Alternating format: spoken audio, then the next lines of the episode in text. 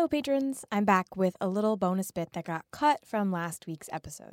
Deceptible Me was all about self deception and the ways that it pops up for good and for ill in our lives. And there's a form of self deception that I am super fascinated by hypnosis.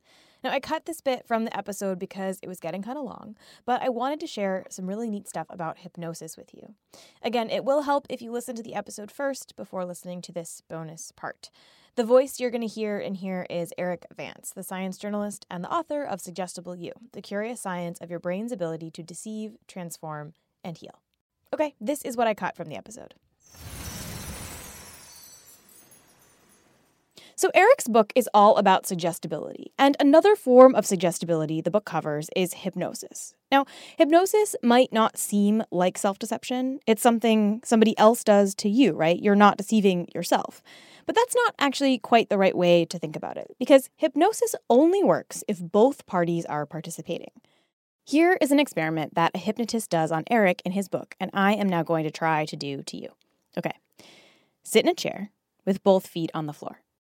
Now imagine that your foot, pick a foot, any foot, imagine that that foot is glued to the floor. It's super heavy, like a big lead weight. Now try to lift that foot. Now put your corresponding hand on that knee. So your right hand on your right knee or your left hand on your left knee, depending on which one you picked originally. Now push down on your knee with your hand as hard as you can. Now try to lift your knee. It's kind of hard, right? But it shouldn't be. I can't see you right now, but I can pretty much guarantee that your leg is much stronger than your arm. The trick here is that we just messed with your expectations. It was really easy to pick your leg up that first time, and then I did something to make it seem like it would be harder, and it was. That's basically what hypnosis is it's messing with people's expectations. Scientists don't really know a ton about how or why hypnosis works, so most of what you can find about it is anecdotal. There's another story that Erik recounts in his book that is really incredible. It starts in 1951 in England, where a 16 year old boy was suffering from a terrible skin condition called ichthyosiform erythroderma. I probably mispronounced that, but it'll be in the show notes. And it basically means fish like skin.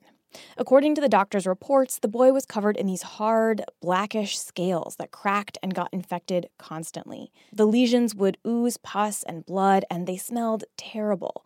Basically, this kid was just in constant pain. Surgeons tried doing skin grafts from other parts of his body, but they would quickly become covered in these same dark lesions. And eventually, they just kind of gave up. The kid couldn't go to school, and he was left with this hopeless outlook. Then, this guy named Albert A. Mason decided that he was going to try to use hypnosis to treat this kid. And it apparently worked. Mason treated each limb individually to try and document his work. So, one by one, each section of the boy's body sloughed off the rough, painful scales and grew back almost normal skin. All by hypnosis. Now, you might be listening to this and thinking, nope, I don't believe you. And honestly, when I read the story in Erik's book, I thought the same thing. But there is a paper written by Mason from 1952, and it includes photographs and a pretty clear description of what he did. Now, could those photos be faked? Sure. But the whole thing is pretty well documented. I'll link to all of it in the show notes. And there are other incredible stories about hypnosis being used in hospitals.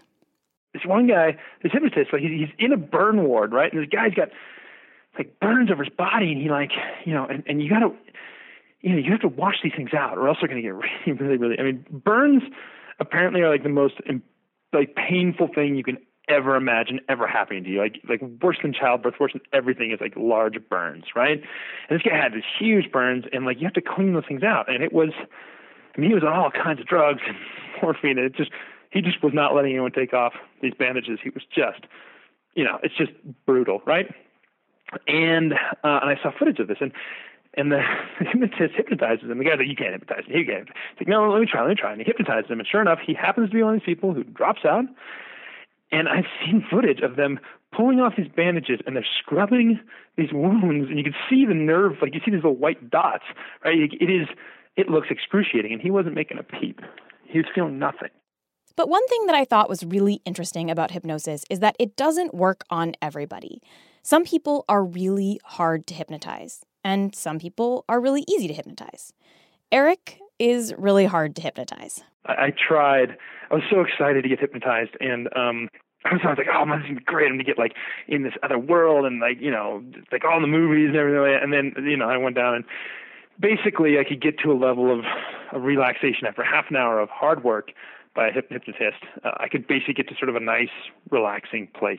I'm bringing all of this up in part because I find hypnosis totally fascinating, but also because the fact that different people can be harder or easier to hypnotize suggests that there is something happening within them that makes them more or less susceptible.